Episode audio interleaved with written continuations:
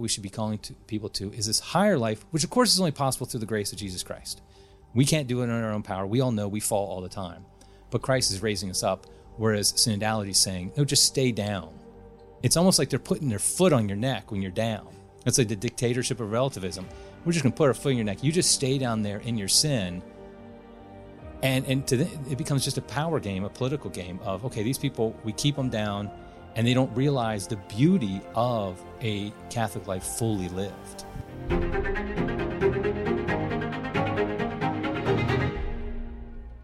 Hey, my friends. You know, um, there's a lot of um, people around talking about what's going to come at the synod. And as we are into it already, we want to talk with someone who's been writing about it, thinking about it, and affecting what's going on also in the church. Eric Sammons runs Crisis Magazine, and uh, it's just stellar. And a lot of people might think, oh, that's competition. So, you know, no, actually, I actually admire a lot of what Eric is doing. And um, I don't feel it's competition at all. In fact, the more the merrier. Crisis Magazine has been, it's been around for a long, long time, before Eric too, but Crisis has taken on a new strength in what they've done, how faithful they've been and um, they've embraced tradition at a time when all of tradition is sort of being rejected by everyone else. It's an incredible thing to see. Um, if you're not already subscribed, I'd encourage you to get on to Crisis Magazine. Stay tuned for this interview with Eric Sammons. The church is in the greatest crisis of its 2,000 year history. The church, our mother, needs your help like never before. Bishop Fulton J. Sheen said, Who's going to save our church? It's not the bishops, it's not our priests, it's not the religious. It's up to you, the people. You have the minds, the eyes, and the ears to save our church. Your mission is to see that priests act like priests, your bishops act like bishops, and the religious act like religious. Those are the words of Archbishop Fulton J. Sheen. And yes, we are called to pray and fast. We're all called to pray and fast about this, but some of you are called to lead this fight. Some of you are called to fund the effort. Where are you called? Pray about that and heed the Holy Spirit. As you know, the Synod on Synodality is about to launch. LifeSite will be there reporting every day on what's taking place. And we already know that it will be a scandal. But we are also called to act. And some, especially those called by the Holy Spirit, are asked to speak boldly, to reject the falsehood, and stand for the unchanged and unchangeable truth of Christ and His one holy Catholic and Apostolic Church. If you feel that you are called to be one of those leaders, consider joining us in Rome at the end of the Synod. To be there as a sign of resistance to the setting up of a false new church, and as a sign of adherence to the only church founded by Christ Himself. Rome Life Forum is a two day strategy conference for Catholic leaders defending the truths which are most under threat on sexuality, family, and liturgy. Are you called to leadership in this fight? Are you called to join us at Rome Life Forum? If so, go to romelifeforum.com and I'll see you in the eternal city with Cardinal Muller, with Bishop Joseph Strickland, and an army of faithful Catholics such as Michael Matt, Alexander Tschugguel, Reggie Littlejohn, Liz Yore, Christopher Ferrara, Terry Barber, Hugh Owens, and many more willing to die for the one holy Catholic and Apostolic Church of our fathers. This is John Henry Westen for LifeSite News. May God bless you. And now, back to the program. Eric, welcome to the program. Thanks so much for having me, John Henry. So let's begin, as we always do, with the sign of the cross first. In the name of the Father, and of the Son, and of the Holy Ghost. Amen. Okay, so here you are, Catholic Identity Conference, and uh, you've given even a talk on synodality. What in the world is synodality anyway? that is the $64,000 question, isn't it? So in my talk, I actually read what the Vatican website says it is, which makes no sense. I said it's like a Vaticanese, it's like a cross between a government manual and a New Age handbook. I mean, just makes no sense. It's bureaucratic nonsense. But I defined what I think synodality is. And I said it's the effort to transform Catholicism into a religion in which vice and virtue are equal and are voted upon by its members. That's my essential definition of synodality because that's what's happening is they're putting everything up for a vote and not just for a vote of the bishops who are the successors to the apostles, but the priests, the laity, hand selected priests and laity, of course, like Father James Martin, people like that. But issues that have been settled, settled for centuries, and resettled in, in a sense, reiterated by John Paul II. And now it's like, nope, everything is up for grabs again. And that's essentially what synodality is. It's putting vice and virtue on equal footing and saying, let's vote on this. What do we think? Sixth commandment? Are we for it or are we against it? And and that's essentially what it ends up being. So, what have you seen as we're entering the synod now? The subjects that you know are going to come up that are settled, but yet now open for debate. I think the big ones we keep hearing about, of course, are women's ordination. A number of bishops have been kind of mentioning it again. And the stealth way they want to get in is through diaconate ordination, trying to, you know, there's there's language in our tradition of deaconesses from the early church. So let's make that equivalent to men ordained deacons and, and try to have that. But we all know that's just the foot in the door to women's ordination into the priesthood and even to the episcopate. That's a big one, of course. The uh, condoning homosexual acts, homosexual relationships, uh, reaffirm, reaffirming the, the, the false teaching of Amoris Laetitia about uh, communion for divorced and remarried. Those are some of the big ones. Uh, the, the whole idea of just people living together. I was just talking to somebody after my talk. She was saying how she has a, a daughter who's living with her uh, boyfriend, and she's been she was raised Catholic, but it's basically that's just what you do now. And the church is saying, well, there's elements of good in there. There's elements of holiness in that. And of course, that goes that's contrary to what the church has always taught about that. And so I think those are probably it's always the the uh, pelvic issues, as they say, always come to the fore, and uh, women's ordination. And I think just a general, I think one thing we we have to remember it's not always these specific issues. But synodality is a way of being church, to use their way of putting it. It's a way of just causing confusion and letting Catholics know, well, yeah, maybe the church is against this today, but we'll just have another synod in a few years and it'll be for it. So I might as well just get ahead of the curve. Hmm. So it basically makes everything open for interpretation for debate. You know, Benedict it tried to fight relativism, which which this is, and maybe you can unpack that a tiny bit for us just to make it really simple. But we're seeing it promoted now by Pope Francis himself, let alone the, the cardinals that are surrounding him. And the, the general relator of the synod is Cardinal Hollerich, who's already known on the other side with regard to homosexuality and stuff.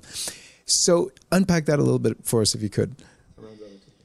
Yeah, so I mean, Pope Benedict, God rest his soul, he he was so brilliant.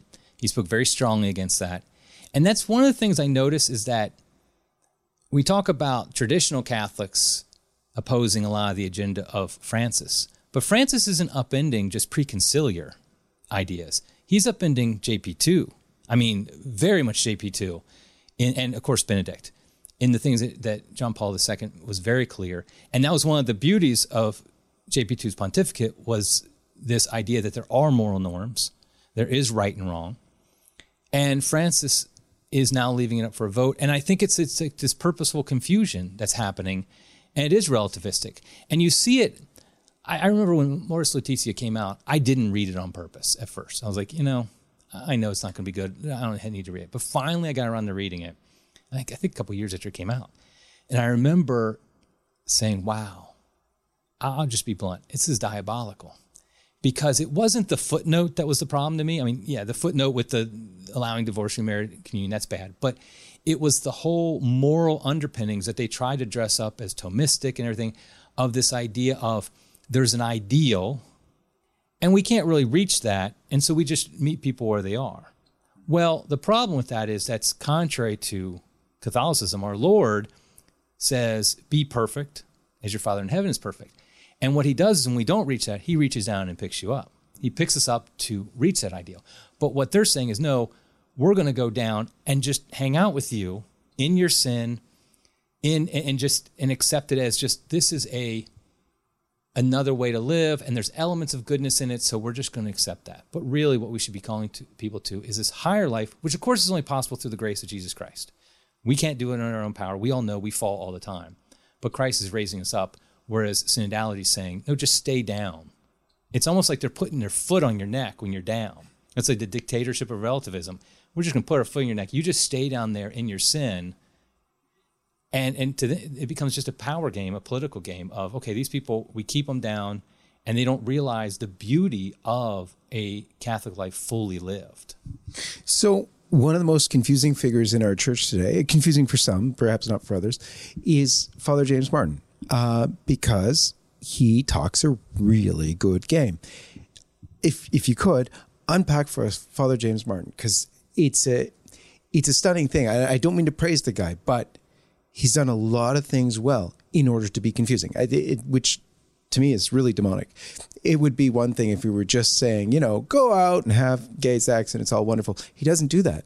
He actually phrases it very much like Amor Laetitia um, in in ways that are this roundabout. He that's the ultimate thing that you you know what he's saying, and it's all this. The whole homosexual community understands it, uh, but you know there are very many apologists even for Father James Martin as if he's totally orthodox. I guess you have to when he meets so often with Pope Francis, but unpack for us Father James Martin if you could.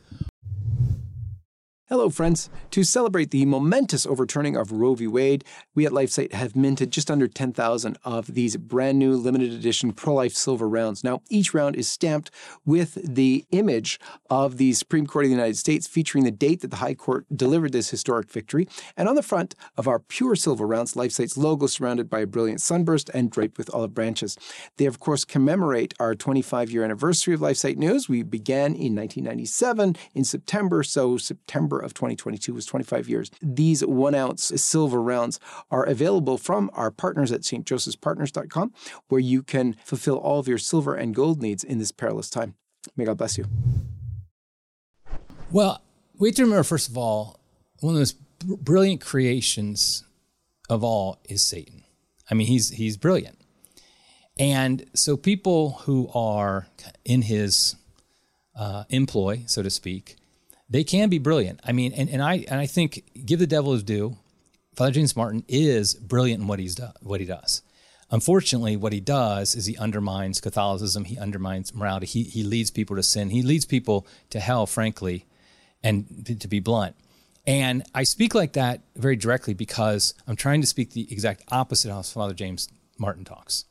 He speaks in these ambiguities. He speaks of accepting things, of of being uh, kind to people and, and, and this type of language of where he doesn't really state exactly what he means. Everybody knows, everybody knows he thinks the church's teaching on homosexuality, homosexual activity should be changed. Yet, I don't think he's, I'm pretty sure he's never actually said that.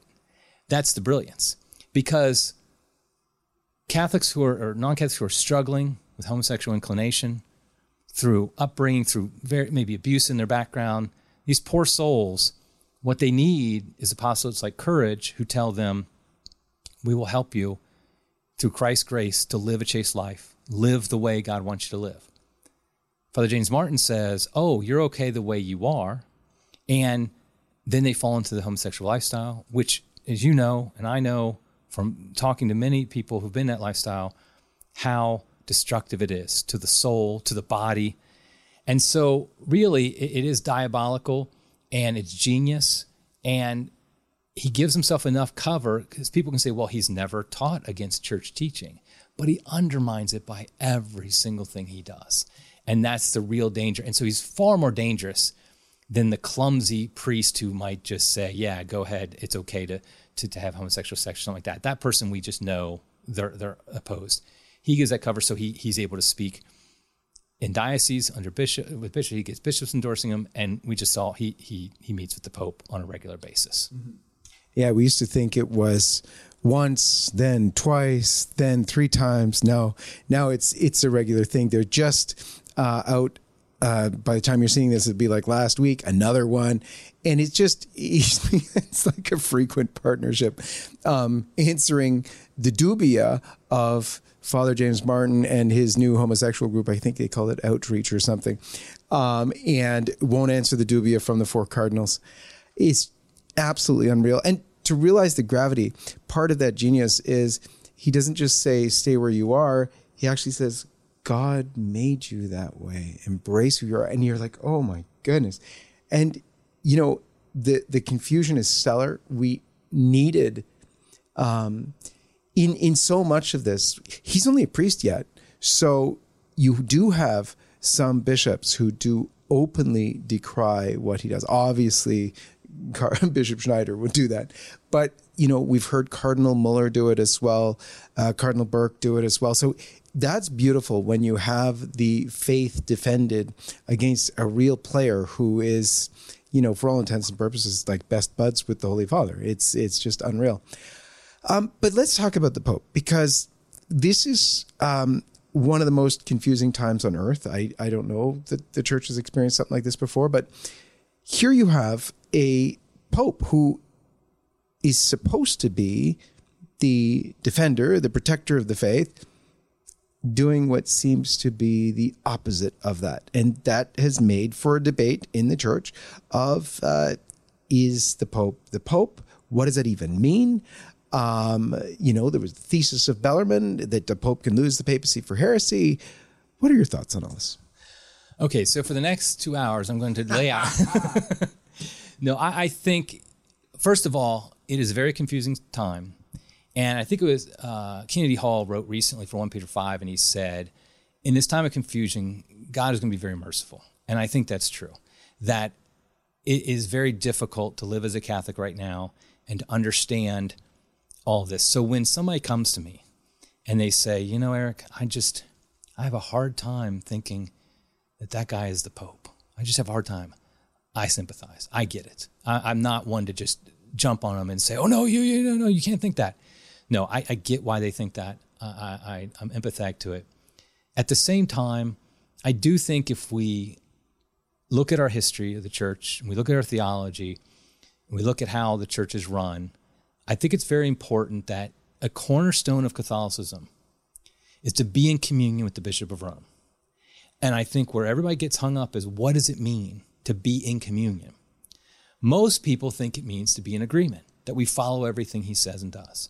Well, that would mean at times we're in agreement and communion with error, and we're not supposed to be that. So I get that. That's not what communion is, though.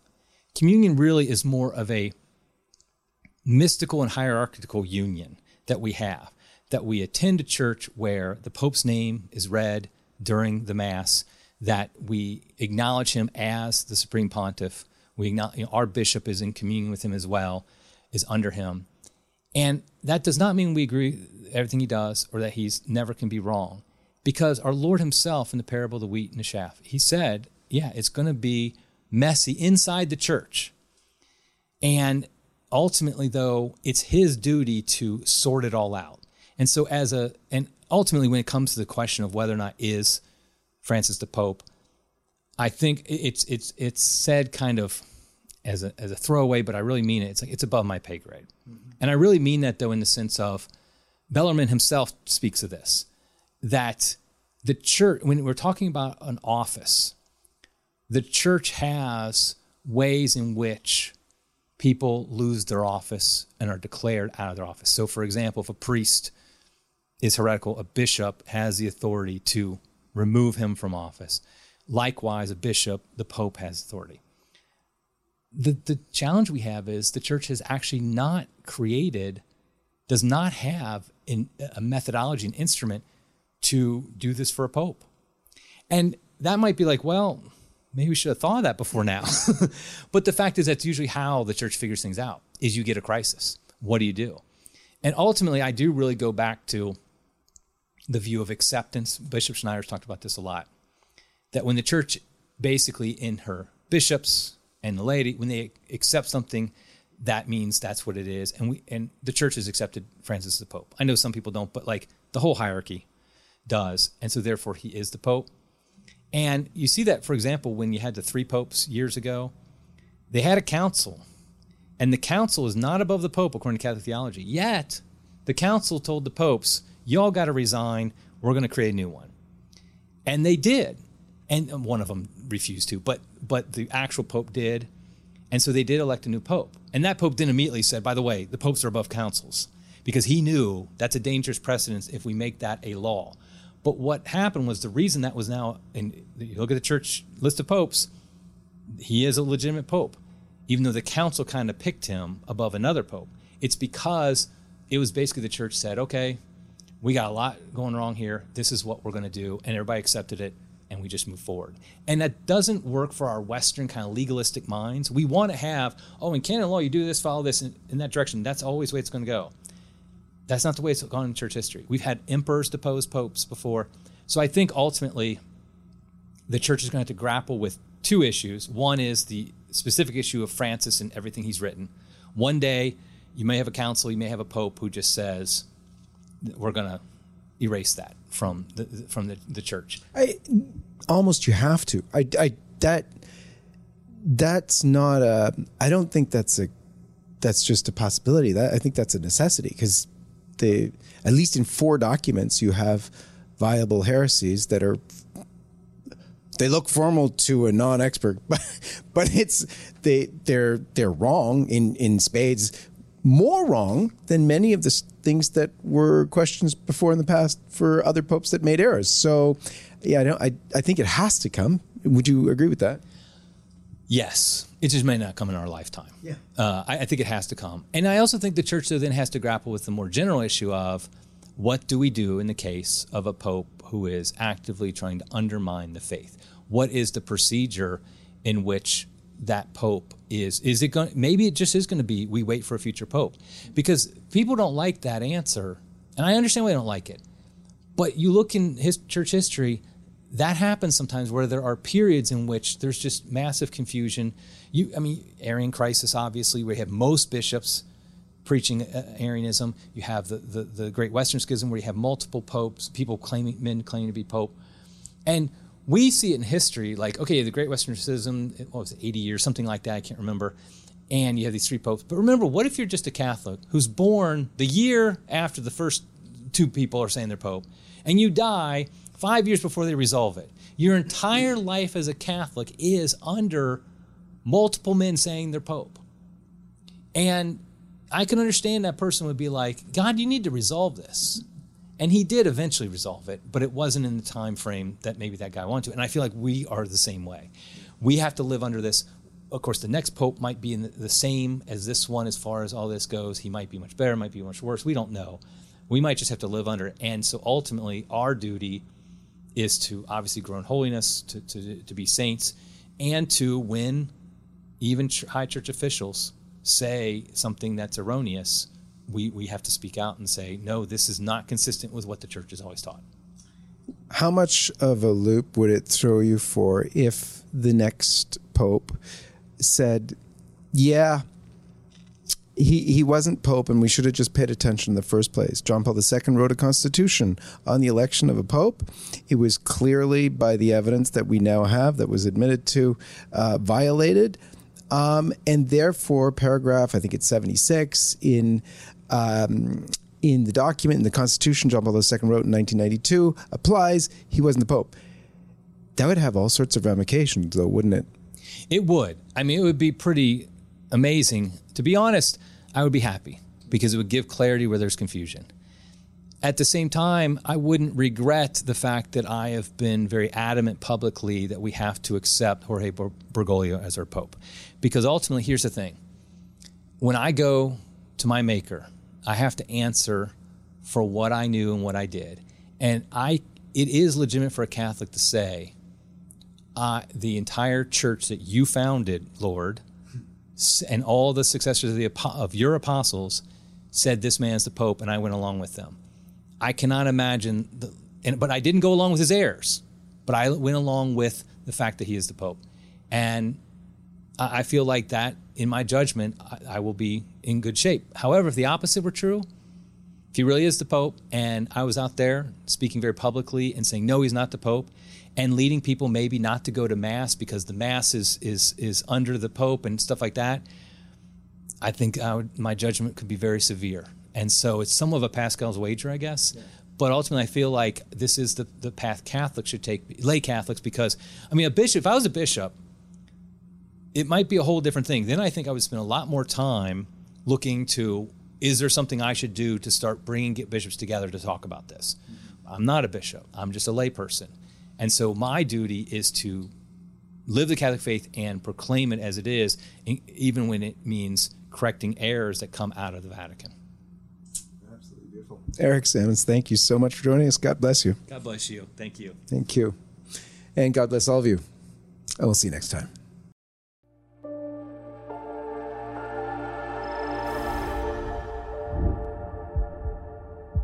Hi, everyone. This is John Henry Westen. We hope you enjoyed this program. To see more like it, be sure to hit the subscribe button below to get all the latest content from LifeSite News. Check the links in the description to read more and connect with us on social media so that you can stay up to date with all the latest life, family, faith, and freedom news. Thanks for watching, and may God bless you.